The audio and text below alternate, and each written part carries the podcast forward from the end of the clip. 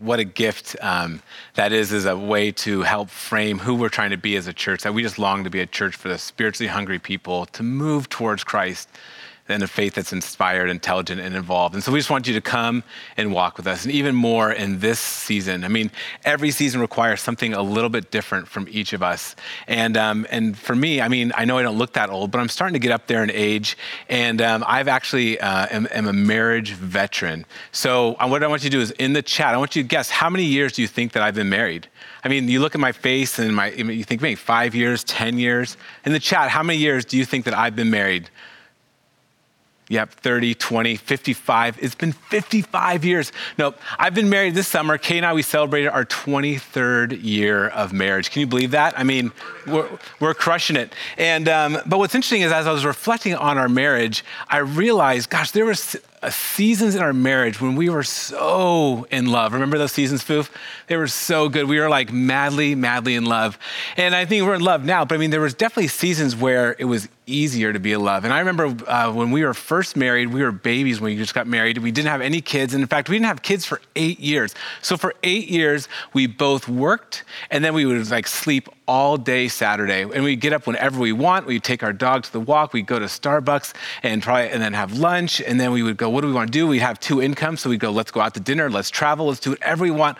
We had the best life, the best marriage. We were madly in love and things were epic. And then we said, hey, let's, let's have kids. And uh, I love having kids, but man, it definitely changed our rhythm and it brought a whole new season.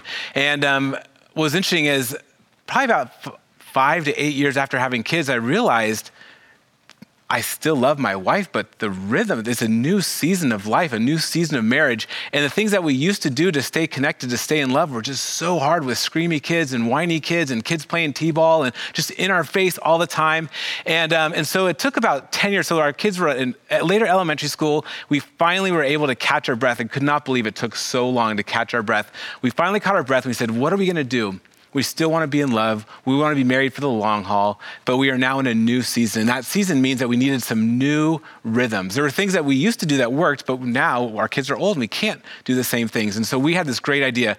We, uh, we got in the habit of, of having a glass of wine at the end of the day when our kids went to bed. It was like, oh, so good.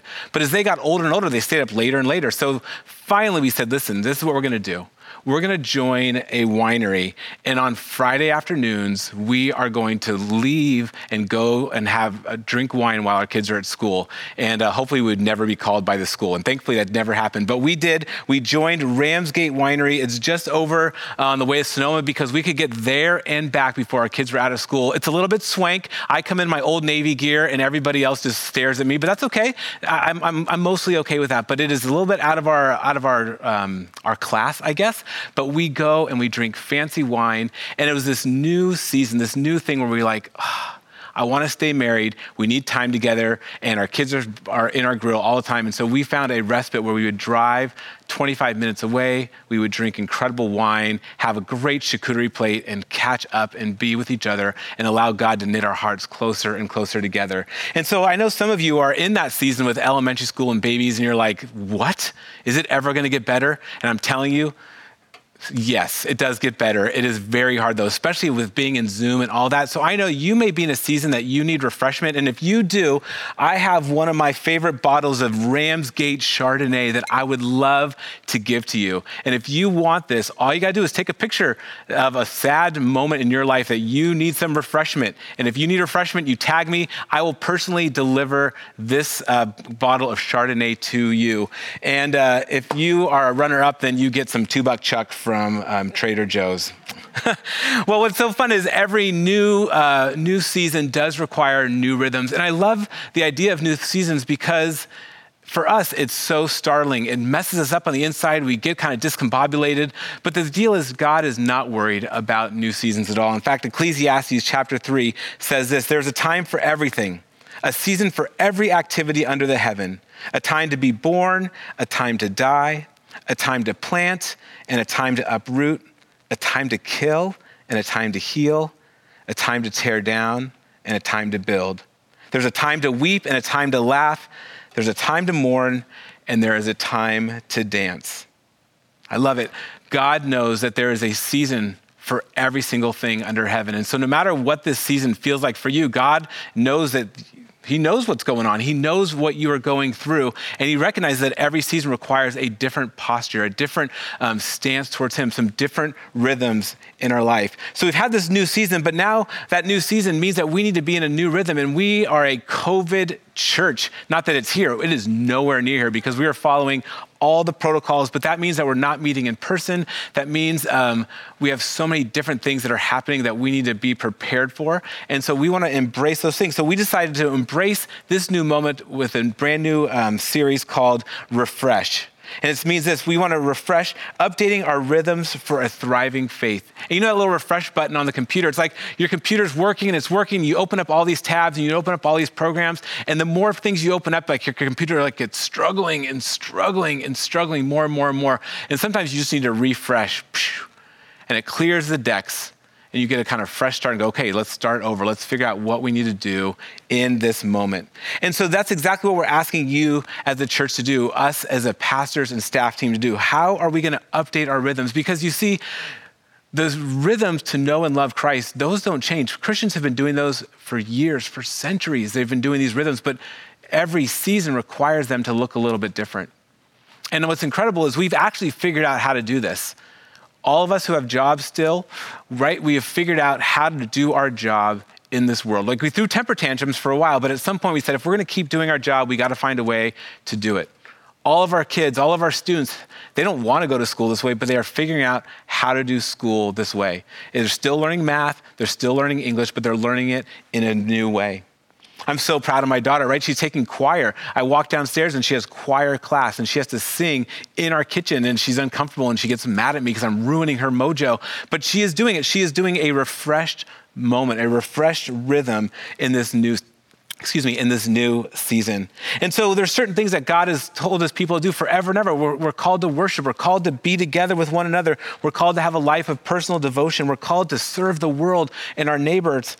We're called to do those things, but in this moment, we actually have to begin to find a new rhythm, a new way to do that in a way that works for this season.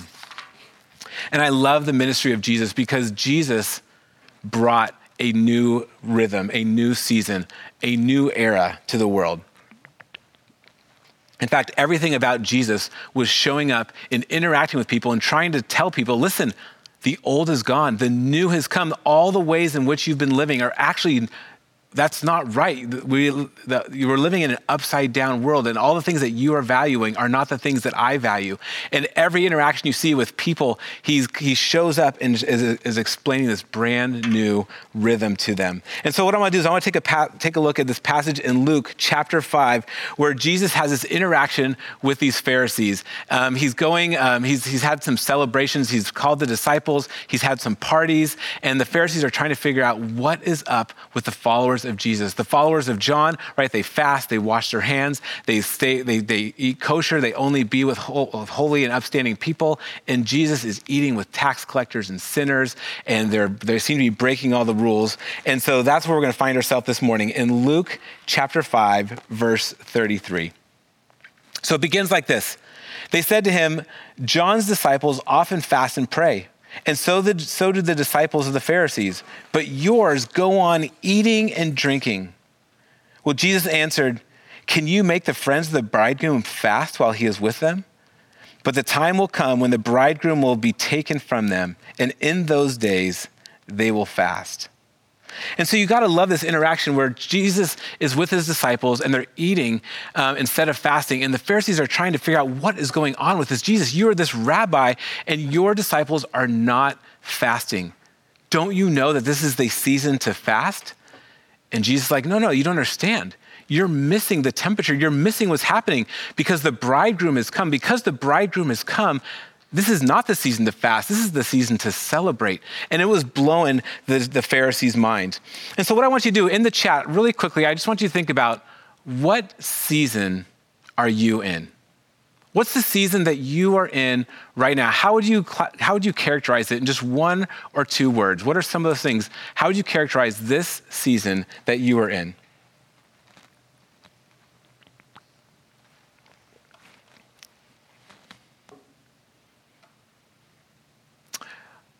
For me, as I was reflecting on this passage of scripture, I kept coming up with the idea of pruning. And pruning, uh, if you want a great garden, you have to prune, but pruning is not a very fun season. You're taking away all the fluff, all the things that you thought were you were um, rooted to and connected to. You turns out you don't need, and more and more, over and over again, those things are being cut away. I think this. It's easy to think that this is a season of chaos a season of unrest, a, season of uncertainty.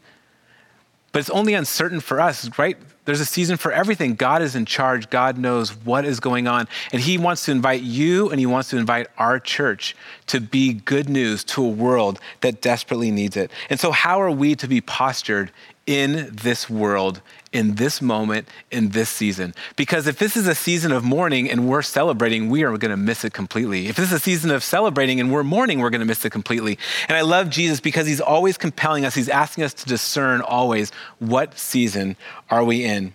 And so he says to the Pharisees, why are you fasting when the bridegroom has come? The Pharisees were mourning. They were longing for the Messiah to come. They were fasting, showing, proving to God that they were religious, spiritual people, hoping that God would show up to them. And Jesus was like, um, Excuse me, I have showed up. In fact, he says, I am the bridegroom.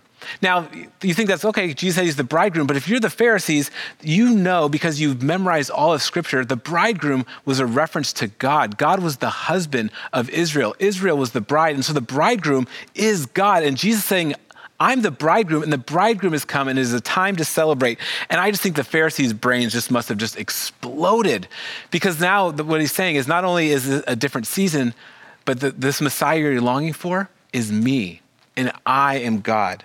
I mean, Jesus just flipped the script on all of them. So Jesus is the bridegroom. So not only is he equating himself as God, he's posturing himself in this love relationship towards the disciples, towards Israel, towards the church, toward his people. He's saying, listen, I am the bridegroom.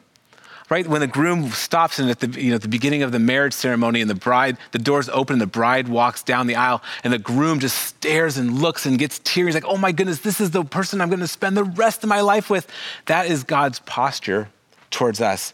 He is the bridegroom. Well, then he goes on to explain it in a parable, which I always wonder, like, why do you explain things in parables? Because I don't understand them. And Jesus says, well, only people who know me are supposed to understand them. So then it makes me question my faith. I'm like, oh, geez, I better figure this out. Does that ever happen to you? But thankfully, there's people to help me understand that. So Jesus, he has this moment. He then says, I'm going to help you understand this through a parable. So verse 36 he told them this parable No one tears a piece out of a new garment to patch an old one. Otherwise, they'll have torn the new garment, and the patch um, from the old from the new will not match the, the patch from the old. And no one pours new wine into old wineskins. Otherwise, the new wine will burst, and the, skin, the new wine will burst the skins, and the wine will run out, and the wineskins will be ruined. No.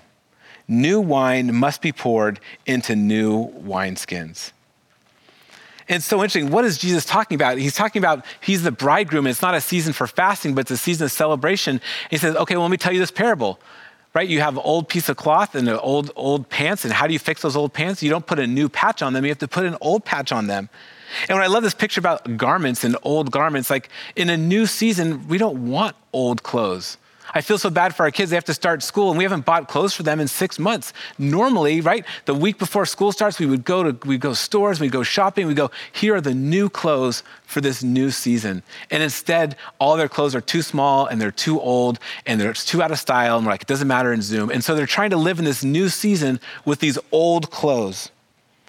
But we keep trying to fix this new things with old things. But the truth is that God has done a brand new thing. And through the ministry of Jesus Christ, he has done a totally new thing. And I love the picture even more of wine, of new wine. Right? I used to be a box wine person. I didn't have it. I didn't have a good palate. I didn't know good wine from bad wine. But once I became a Ram's Gate person, I'm like, no, I am all about the good wine. In fact, I only want good wine. I'd rather have water or good wine. That's how I roll. And the deal is, Jesus, he paints this picture, and I love when he says, listen, the picture of the Holy Spirit, of me doing new things, is a picture of new wine. The Holy Spirit is coming into us. So, this new season, needs these new rhythms, but these new rhythms need a new power. And that new power is the power of the Holy Spirit. We don't just do religious rituals, we don't just do the things that religious people do. We, we, it seems to have this outer casing, but we actually need to be born again, to be made completely new. You take a brand new wineskin to put new wine for this new thing that God is doing. And so that's a hard deal. That's a hard thing to get our head around that our life actually has to change. The vessel of our life has to change. The, the way our life is postured has to change. It, the Holy Spirit isn't just this thing that we add on. It's not like, oh, I want to keep getting uh, to be a better runner, so I'm going to add new shoes. I'm going to, you know, I'm going to do this one new thing. No, the Holy Spirit to do a new thing needs a new vessel. Our entire being needs to be postured for the Holy Spirit to come and to have access to us to make us new. So we need these old rhythms. Those old rhythms do matter. Worship and gathering together, um, personal devotion, reading Bible, memorizing scripture, those things matter. But matter, doing them all by themselves are religiosity. We need a brand new vessel empowered by the Holy Spirit, met by the Holy Spirit, where the Holy Spirit can begin to transform us and mold us and change us completely. Now, I know I don't appear this way to you, but the truth is, um, I've, I, I really have always questioned my masculinity. And here's why I have soft hands. I cannot fix one thing. I can't fix plumbing. I can't fix fences. I can't fix cars. Um, I barely know the difference, between a flathead screwdriver and a Phillips head screwdriver. And so when I was 40, I said, listen, it's enough. Enough is enough. It's time to become a man. It's time to figure out how to do, be a man and do manly things. And so my buddy Jake uh, helped me buy a Jeep that didn't work. And the only way it was going to work was by actually fixing it myself. And I started buying tools. And I was like, yes, I have tools. And I, and I remember the very first time I, tra- I changed the transmission, I like, I had the transmission fluid on my fingers and I like would hold them to my nose. I'm like, yes, I'm a man. These are my insecurities. These are my issues. I'm still working them out. But that's what I, I've been working on my Jeep over and over and over again. Well, last summer, um, something was happening that was weird. I was driving my truck around and every, I mean, my Jeep, and every time I would drive around, it would start sputtering, like it wasn't getting enough fuel uh, into the gas tank. And, the, and I was trying to figure out what is going on. Now, because I'm I'm not a man and I don't understand how cars work. I'm just trying to figure out, well, how, what does it need? Is it out of gas? So that was my first solution. So I would go to the gas station, I would fill it up, but it only took a gallon. It only took one gallon into the gas tank. So I'm like, well, maybe there's something other problem. So I would drive a little bit and it would keep sputtering. I'd go to the gas tank, gas station, I'd put a half a gallon in. So I realized, hey, it might not be the gas. So there's something probably in the fuel line. So uh, what do I do? Um, I take the gas tank off and I and I look in the gas tank and I uh, and I see if there's rust or anything. There's not. So I put it back. But I thought maybe that would do the trick, which of course it didn't. Then I thought, what else makes a car work? Oh, spark plugs. So I changed spark plugs. Why? I don't know. That was just the only other thing I knew how to do. So I changed the spark plugs and it still didn't work. Well, for, for four months, my Jeep did not work. It had plenty of gas, it had plenty of power, and it had all the mechanisms to do, all the rhythms to make it work. But the gas was not getting to the engine until finally I realized there's this $24 fuel pump that was broken a fuel pump. But now, because I've owned my Jeep for four years, I know how to buy a fuel pump and install a fuel pump. And a couple hours later, it all worked. And that little fuel pump is exactly what we're talking about needs to happen for us as followers of Christ. As followers of Christ, we've been given the gift of the Holy Spirit. And as religious people, we have religious practices that help us know and love God. But you need the fuel pump, you need that mechanism in the middle to connect the Holy Spirit to our religious practices. And that combination allows the Holy Spirit to mold us and to shape us and to be the new thing, the new people that God needs us to be in this very moment. And so, as you've heard from our staff, our staff is doing all sorts of new things. We are doing Zoom on church. We have Zoom connection groups. If you click on the on the gather, right on the front page, there's a little button that says connect on Sunday morning. And right there, there's some places and tools for you to begin to figure out how to connect personally in your own walk with God. There's a reading plan, there's a discipleship experience. There's things for you to do personally. These are all religious practices that have to happen. But what makes them what matters is when they are connected to the Holy Spirit. And so, as you see, we, this new season does require these new rhythms, and these new rhythms need the new power of the Holy Spirit.